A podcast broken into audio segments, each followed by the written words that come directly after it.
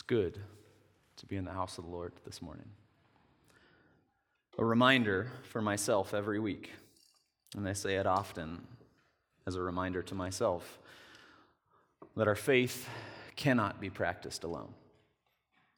Even as we gathered this morning as a worship team to pray and walk through the service, it's invited just to a renewed gratefulness from the Lord this morning. That it's not all on me. That when I find myself most unsure, most incapable or inept to do the job that we have been tasked with, I don't only look up to the strength that God gives me, but I look around to the community that God has invited me to be a part of. So, as we reflect on the text this morning, as we try to think critically and deeply about what it means that our God is both three and one, let us never forget. One of the things that's powerful about the way we have the chairs set up here, an intentional choice, is that we would not forget that we gather as one. Yet all unique. We all bring our own stories, our own baggage, our own pain our own success and failure, that we all bring it to this place and it becomes a shared story. So, for that, I am grateful. Let me read our scripture for us this morning, found in John chapter 16, verses 12 through 15, a small portion of a much larger discourse of Jesus. But let us read from this text this morning. If you're able to, I'd invite you to stand as we honor the reading the significant reading of God's word for us today. And it reads like this Jesus to his disciples I still have many things to say to you, but you cannot bear them now. When the Spirit of truth comes, he will guide you into the truth, for he will not speak on his own, but will speak whatever he hears. He will declare to you the things that are to come. He will glorify me because he will take what is mine and declare it to you. All that the Father has is mine. For that reason, I said that he will take what is mine and declare it to you. This is the word of the Lord. You may be seated. Before we dive into the text today, one of the great responsibilities, but also joys that I have here, not only get to serve as an associate pastor, but get to serve specifically as a youth pastor. And I just want to share a little bit about what's happening in the life of our youth ministry. Last night, we just got back from our first weekend trip in almost two years. What a really joyous time was. I think we have a photo that I want to share with you. Took a group of our students and leaders to West Edmonton Mall yesterday. First of all, let me admit to you, while I'm relatively still new here, when I moved here and someone told me there was an indoor water park, I thought, you're lying to me. I lived in the south of the United States where a water park had one place and that was outdoors because all year round you could go to a place. When they told me there would be a place indoors with it is quite the structure. Well, we took a group of us yesterday. This is just a little bit of what we did and um, just a fun time. This is at the end of the day, so I'm surprised we got them to smile. I hope that's a good indication that we had a good time. One of the things that stuck out to me about that trip yesterday that I want to just point out I think Pastor Stu pointed this out several weeks ago.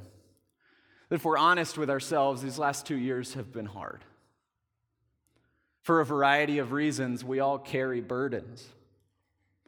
And I think we would be naive to admit that even as we kind of phase out into maybe a new way of life, that those things don't still walk with us. Pastor Stu said this, and I found it so significant as it struck a nerve that I had not yet identified in myself that I think this last two years has made us tired. It's made us cynical. It's made us suspicious. I think more than anything, it's made us sad. And I think as we enter into perhaps this new phase of life, the biggest disservice we might do to ourselves is fail to admit where the burden still is heavy. And so yesterday when we were in the water park and I sat there in the wave pool, this really like kind of weird thing where you're surrounded by all these people and you're like, how to get a tube right in the face as the wave comes over you. I not only found myself laughing, but I heard laughter from our students, and it hit me for a moment where I wondered, I wonder if this is the first time we've laughed in two years. Like, honestly laughed. Honestly smiled and celebrated that which is going on in the world. And I wonder for us what's significant in that moment for me was not that I was joyous because I fully understood what was happening, but much like riding a tube in a wave pool, not sure where it might take you, I found myself caught up in something that I did not fully understand. Caught up in something that took me somewhere, that led me to a place that I did not anticipate I would be at the beginning of the day, yet, regardless, took me to a place of peace. So, as we think deeply about who God is this morning, as we try to think critically about what it means for this God that we serve to be three in one, I think the invitation, first and foremost, is that we might not fully understand, but that we would be caught up in something, that we would be moved, that we would be invited, that we would be swayed back and forth, sometimes to the places we know, but sometimes and more often to the places we have yet to be and may not fully understand. So, for all of that, I am grateful. Come back a little tired, back's a little sore. Church floors are just not the most comfortable to sleep on, if you didn't know that. But with a smile, a smile that I have not felt in a long time. I've got some questions for us this morning. Do you remember when you first learned to love? Do you remember maybe a person an individual, uh, an experience. I remember for me, one of the first loves that I had was a pet goldfish. I was really jealous because my brother had a pet turtle. And see what he could do with his pet turtle. His name was Spike, named after a character from Land Before Time movies. Those were fun growing up. He had this turtle, Spike, and he could pet his turtle. He could take it out of the cage and he could like walk it around his room and he could like touch and hold his pet. I got a pet goldfish, and I was really jealous of my brother, as most younger siblings are. So I thought, well, I have this goldfish. I want to do what my brother does, naturally. And so nobody told me that you probably really shouldn't pet a goldfish, but I thought I would try anyway. So I had this bowl, and this goldfish was named Lucky, by the way. Joke in my family is that Lucky really wasn't all that lucky by the end of his life. Because I decided I was going to pet this goldfish, and if you've ever pet a fish, they don't seem to like it very much. Um, and in fact, it sometimes does a disservice to the um, length of their life, we'll say. So Lucky didn't last very long in the household. Uh, and he ended up going where all goldfish go, down the porcelain throne to uh, somewhere else, we'll say. when I also think about my first love, a significant memory, while silly, this was a story I told Michaela when we first started dating. Maybe for some of us, we remember like that one person on the playground this was where you first learned to love. For me, it was this girl named Lindsay. I remember that I was like so infatuated with this person. And I didn't even know why in the moment. I was five years old, and I just was determined like, this, if there's anybody that's gonna be like the one, it's this girl, for some reason. Looking back, it was really because it was my brother's best friend's sister, and I thought, like, well, if I was like with her, then it would make me cool like my brother and my best, his best friend. But anyway, regardless, that distracts from the grandeur of this story. I was determined that this was going to be the girl that I was going to spend the rest of my life with. And so, of course, in any great love story, that you have to muster up the courage. So I decided one day at recess I was going to walk up to this girl and I was going to profess all the deep feelings that I had in this moment. And this was going to be like the cameras were going to come out, the music was going to swell, and this was going to be like the most defining moment of my five year old life. So I walked up to Lindsay, looked her in the eye, and of course, at the moment, I didn't realize that my brother and his best friend were like laughing in the background because they knew it was about to happen. Walked up to her, looked her in the eyes, and I said three of probably the most terrifying words that any one person can say to another I love you. Maybe some of you have said those words to somebody before, and you feel this anxiety, this excitement, this joy, this expectation, because once these moments, once these words are out, you don't have control over them anymore. So I spoke these words into existence that only I knew, but then all of a sudden the world knew. And I'll let you guess where the story goes. Now, I'll tell you where the story goes. Lindsay looked at me, I, she screamed, and she ran off. Because I suppose she did not feel quite the same way. And that was the end of the great love story that was Lindsay on the playground when I was five years old.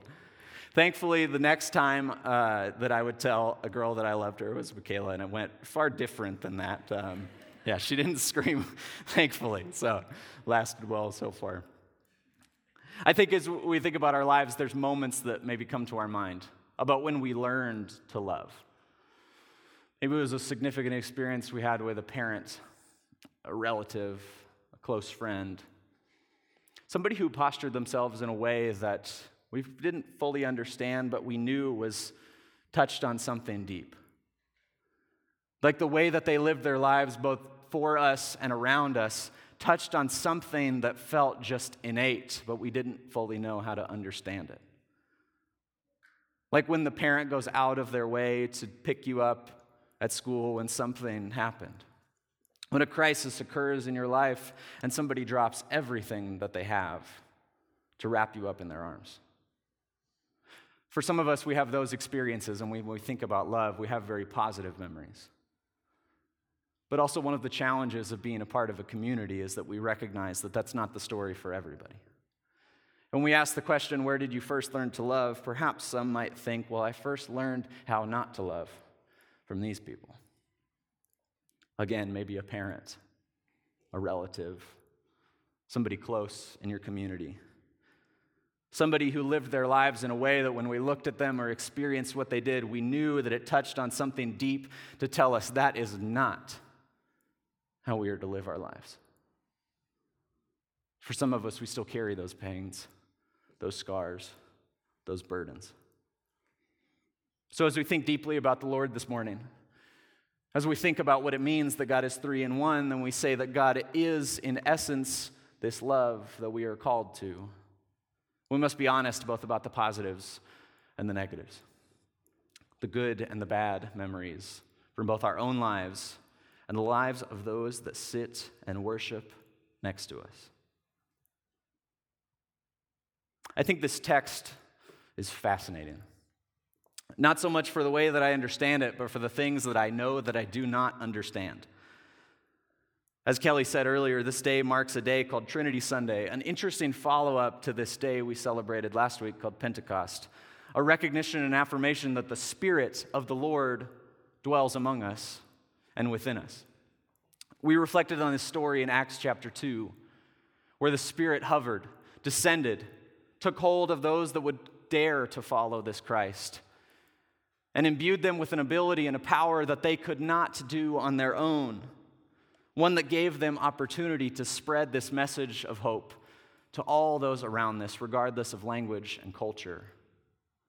This fascinating story reminds us that God, in his departure, as the story goes, when Christ dies, resurrects, walks among the disciples, Christ then leaves them. Leaves them only to be followed up by the Spirit that will continue to live among the church. And so now, as we have this day called Trinity Sunday, a day that invites us to just think who God is. But also, who God is defines what God does, and in turn, defines what we do. So people might ask, why does the Trinity matter? Well, that word's not even in the Bible. Well, they might be right, us, but word Christmas isn't in the Bible either, and we sure talk about that a lot. So, a helpful way to talk about the Trinity is not so much that, yeah, the word's not in Scripture yet. We find this mysterious reality. When God refers to himself, refers to himself in these three distinct yet unified forms. Even in our text today, as Christ talks about his relationship with the Father, talks about that which would be revealed in the Spirit. It invites us to affirm that for hundreds and hundreds of years, the church has wrestled with this question.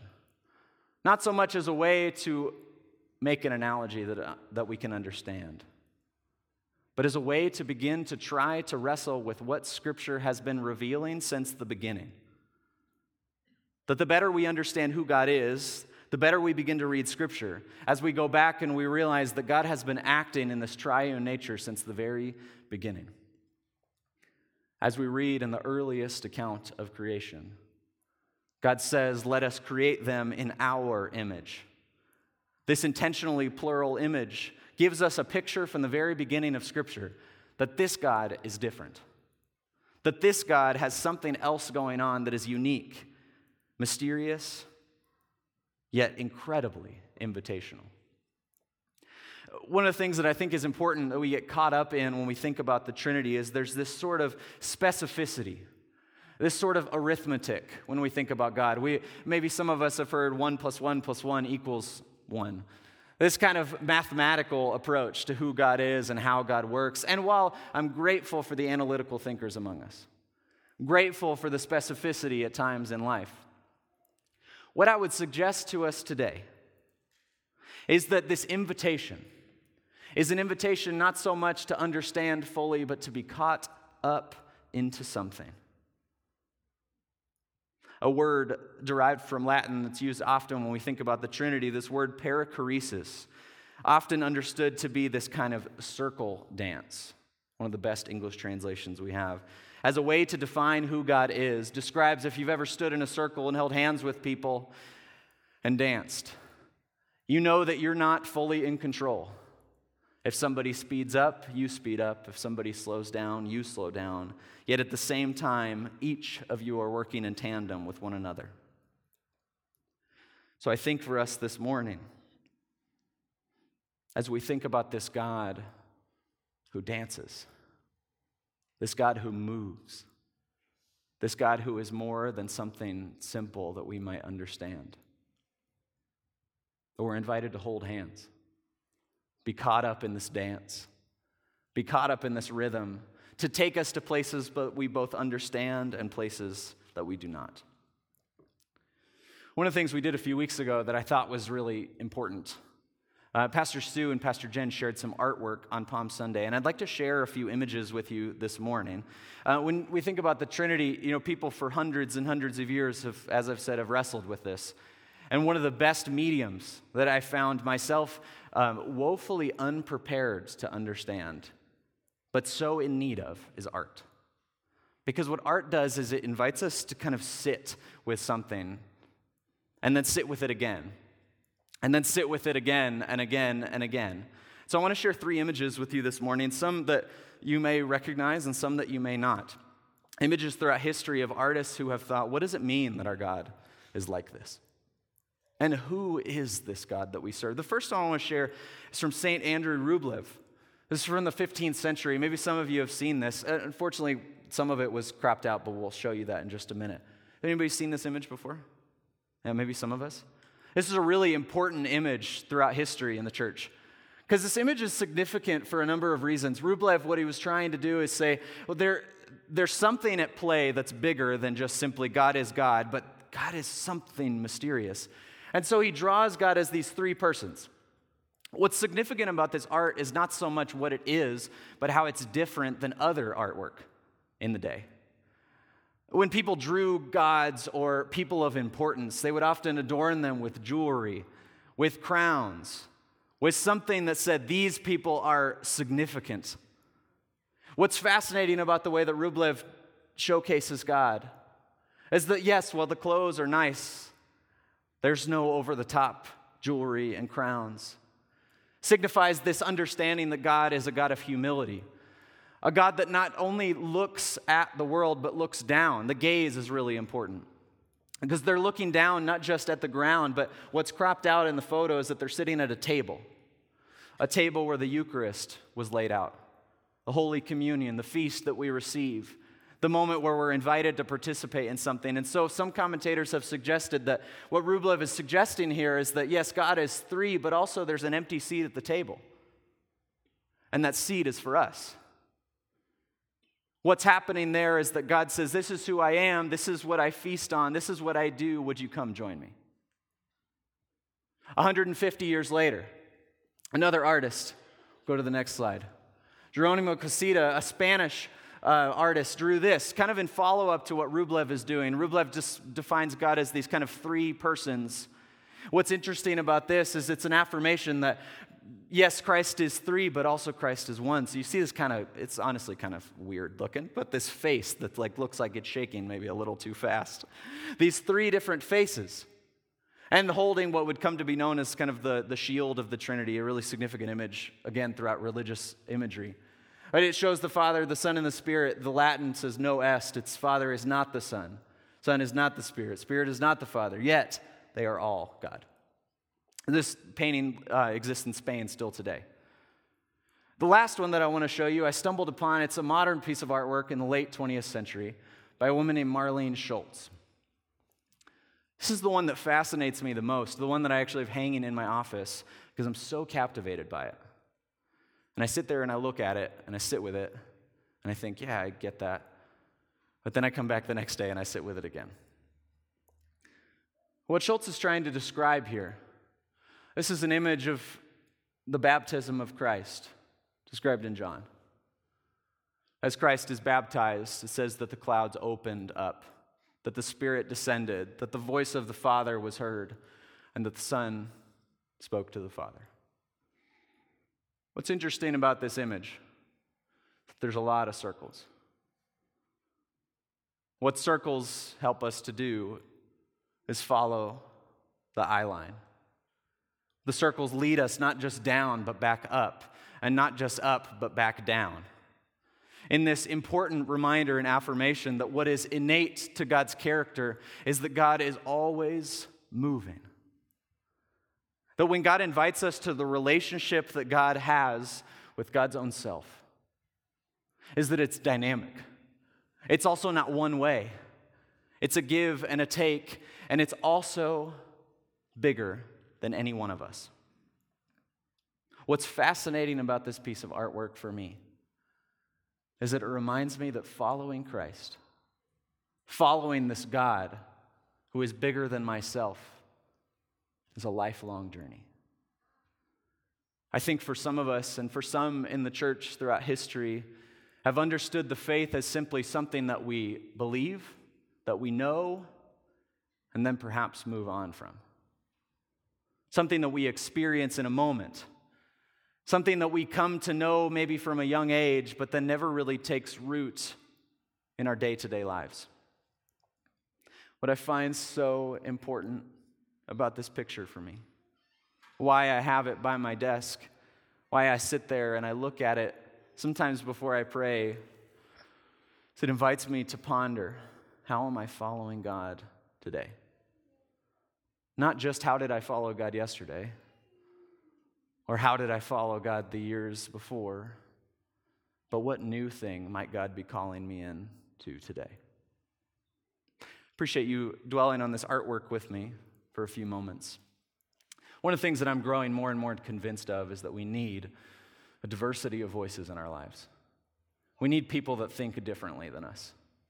We need people that think in ways that we cannot understand and one of the greatest blessings of this church is that we have that. What can seem like uncomfortable growing pains at times, moments where we don't know if we all maybe are on the same page with everything, I think comes an opportunity, an, inv- an invitation to learn to listen. Now to the text for us today. It's my preamble. I'll get to the text. I promise I'll get us out by lunchtime. Don't worry. I think that the way people are not only defines that, but defines what we expect them to do. There are many people in your lives that if I asked you to define who they were, you would come up with a number of adjectives. You would say, well, that person is adventurous. That person is thoughtful. That person is this way. And in tandem describes kind of who they are not. I was talking to Pastor Mo. Pastor Mo was running our live stream this morning. I was talking to her this morning about artwork. Uh, one of the most creative and thoughtful people I know. What's important about that is I remember, like, if I'm ever to invite Mo, you know, out to go hang out and do something, if the options are a film festival or a hockey game, we probably know where we're going to find Mo one of them and not the other one. What I think is important about that is that character defines the choices that we make. Who we are and who we are not defines what we will do over what we will not. And so when we think about our God as Trinity, it's not only important for the way that we understand who God is, but what we see revealed in Scripture from the very beginning in Genesis chapter 2, when God creates you and me and all of humanity, breathes life into us, breathes spirit into us. Not a life and spirit that comes from somewhere else, but a life and spirit that comes from God's very self. Sometimes people will talk about this as the image of God. The very character and nature of who God is is that which we are given from the very beginning. And so when we think about following God, it's not simply this affirmation that we must look and praise and look upon where God is going and doing, but also this invitation for us to ask, how might we faithfully follow? What does it mean for us to not just be observers of this God? but actually followers of this God. I think what's interesting about this text, I said it was part of a much longer discourse that begins in chapter 14. What Jesus says to his, his disciples here is all motivated by this question. Judas, uh, not Iscariot, which I think is kind of funny that the character in the Bible is better known for who he is not than who he is. Judas, not Iscariot. We don't know a lot about him, but he asked this question of Jesus as Jesus begins to allude to the fact that he won't be with them much longer, that he's about to leave, causes some fear and anxiety in them. To lead him to ask this question, but Christ, how will you reveal yourself to us? Almost as if he hadn't been listening for the time before.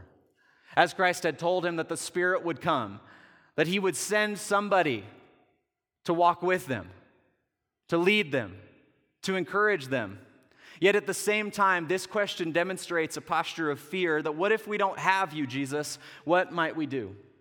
How will you reveal yourself to us?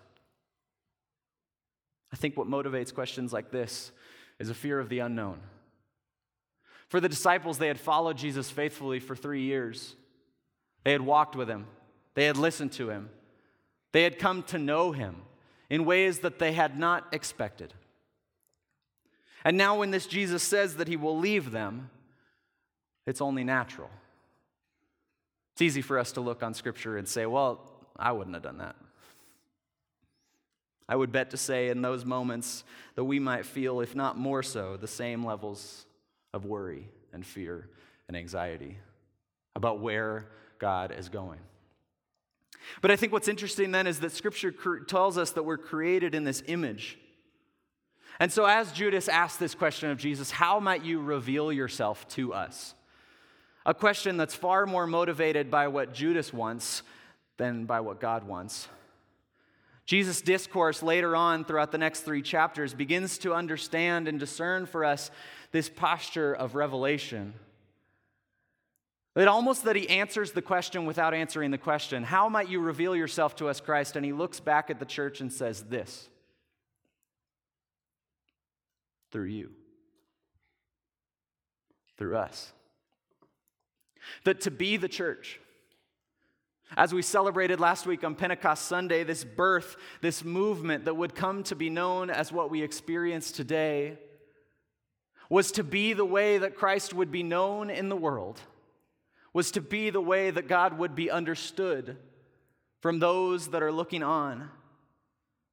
And so, this God that is in his very essence, love. This God that has created us in God's own image invites us then to love. Yet at the same time, Judas's love of himself leads him to a posture that is far different than the love that God invites us to. I think what's really important for us as a community is a humility to admit when we're wrong humility to admit when we don't have it all figured out. See, when God invites his church to love their neighbor as themselves, we often focus on the word love, an important word nonetheless, a word with a lot of emotion, a word packed full of expectation. The quantifier of where that love is to be directed becomes very important for us. What I find more and more in my life is that I think that everybody loves. I actually think everybody in the world loves. Loves something, loves someone, and in turn chooses not to love something else. And so Judas's question here is motivated by a love rather than what God wants, a love of what he wants. A posture of self preservation and fear. A posture that on a much, much smaller scale I demonstrated for myself from a young age, where I chose to love this individual, but much more for my own gain than for anybody else's. Because what I saw in that trajectory was that I would be elevated, that I would be put in a place where I felt like I kind of fit into a certain group of people. And so the question that we have to ask for us this morning what are the things that we love? Where are the places that God is calling us to? We celebrated this Pentecost moment last week in Acts chapter 2. But I would suggest to us this morning that that's not the first time that a Pentecost has happened in Scripture. We see it from the very beginning. In Genesis 2, when God breathes his spirit into us, creates us in his image, and invites us to be little pictures of who he is in the world, this begins what would be known as the Pentecost, the arrival of Christ, the invitation for the world to be all that it was created to be. Author James Smith says that love are, is our most fundamental orientation to the world. It's less of a conscious choice and more of a baseline inclination. In some ways, what he's suggesting is that all of us love sometimes without even knowing what we are loving. He goes on to discuss how our loves are deeply influenced by the things that we worship. I think if we were honest with ourselves, we could list off the things that we worship, and perhaps some of those things would be different than God. Why gatherings like this are so important not only for our own understanding, but for our own formation. That to sit here in a room, to watch a service, to invite God into a moment where we pause and we reflect and we ponder who God is becomes a moment that shapes us. That it begins to invite us to say, well, there's other voices in the world that are calling me to love other things. If we turn on the news for even five minutes, it'll tell us that we need to love ourselves more than others that we need to love our money more than we love giving it away, that we need to love our futures more than the future of our neighborhoods, that we need to fear more than hope. And so spaces like this become powerful for us. They become powerful in that they invite us to think differently than the world often invites us to. This posture demonstrated even in 2 Timothy chapter 3. Timothy describes these people that are treacherous, reckless, swollen with conceit, lovers of pleasure rather than lovers of God. I think we need honesty with ourselves. We need honesty to admit that even for those of us that have followed God for a very, very long time, there are voices in our world that call us to love something else each and every day. I'm going to end with a poem this morning. I started with some artwork, and I'm end with some poetry. I found some words that have moved me for many, many years. An American poet from Kentucky in the 19th century named Wendell Berry. Some of you may know. Anybody know Wendell Berry in here? We got some fans. Yeah, Doug. Doug and I, we read the same things. It's nice. I like talking to Doug. Wendell Berry, if you've never run across, uh, a really excellent poet. Often makes himself the character of his own poetry, refers to himself as the mad farmer. Uh, you met any mad farmers? who are like, they just are, I don't know, they just seem weird. I'm just kidding. Refers to himself as the mad farmer because the way of life that he has been so caught up in seems mad to those that would look. Seems strange. It seems counterproductive in some ways. Because Berry has been so moved and transformed by the Spirit of God in his life that he's been led to a posture that doesn't make sense to others. In a poem called Manifesto, I'm going to read a few lines for us this morning. He assesses the posture that the world often invites us to take and then offers a critique and a counter to it. So, in the first stanza, he demonstrates what he feels like is the norm for those around him. He says this Love the quick profit, the annual raise, vacation with more pay, want more of everything ready made. Be afraid to know your neighbors and to die. And you will have a window in your head. Not even your future will be a mystery anymore. Your mind will be punched in a card and shut away in a little drawer. And when they want you to buy something, they will call you. When they want you to die for profit, they will let you know. Then he offers a counter. Says so. Friends, every day do something that will not compute. Love the Lord. Love the world. Work for nothing. Take all that you have and be poor. Love someone who does not deserve it. He ends with these words As soon as the leaders of the world can predict the motions in your mind, lose it. Leave it as a sign that marks the false trail, the way that you did not go. So be like the fox who takes more tracks than necessary, sometimes in the wrong direction. Practice resurrection. What I find so captivating about Berry is that he seems to understand something fundamental to the way that we're called to live our lives. When we think about God as three in one, this God that loves, that is in relationship with God's own self, the God that creates us in that image, this God that invites us to love in that very way, I wonder why we don't. And I think the answer is simple.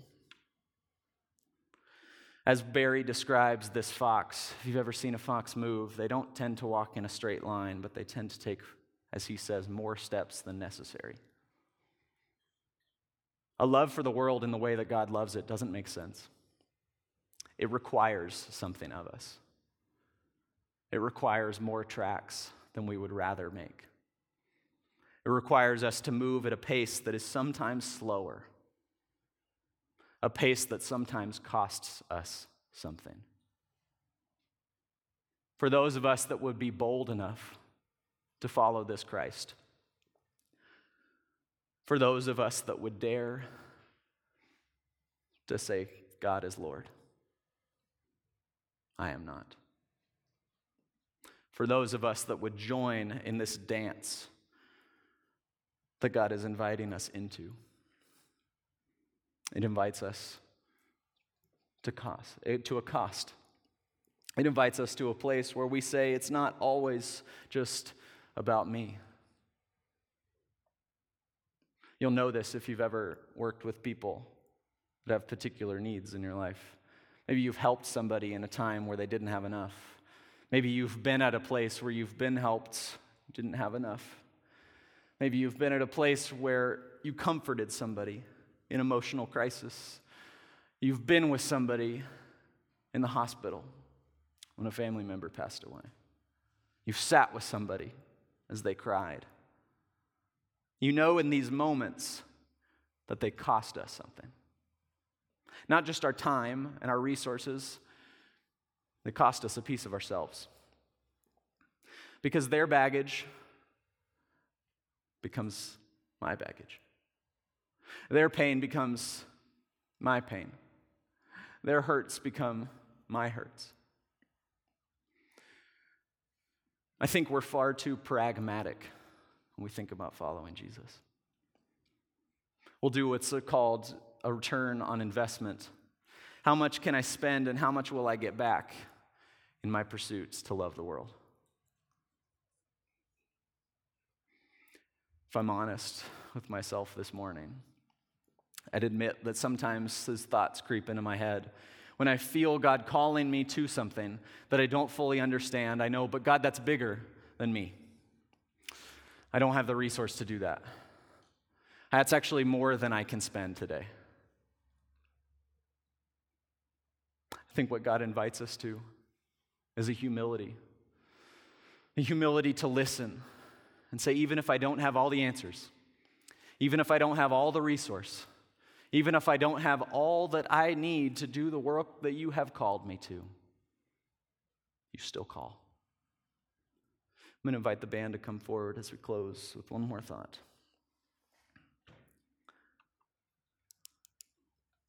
I think what's powerful about understanding God as three, God as triune, God as this God who dances in a circle and lives in relationship.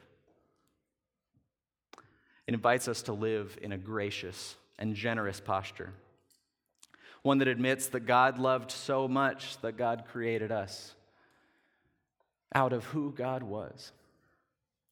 What if we lived our lives in a way that was so overflowingly gracious that all those around us, all those that saw us, all those that experienced our faith couldn't help but be changed? My prayer for us this morning is that we would be less pragmatic when it comes to following Jesus. That we would be more honest, that we'd be more open, we'd be more bold. To follow God into these new and scary and uncertain days and get wrapped up in something we don't always understand, but wrapped up into something that will lead us to a joy that we cannot experience on our own. As I found myself laughing this weekend for the first time in a while, I remembered the times that I've followed God and not understood, yet at the same time have been comforted. And I remembered the times that I tried so hard to understand what God was doing. I tried so hard to see where God was taking me, and I found myself empty. So, church, this morning, as we close in one more song, as we reflect on who God is, would we have the boldness to worship? The boldness to say, Not my way, but yours. Where you lead, we will follow.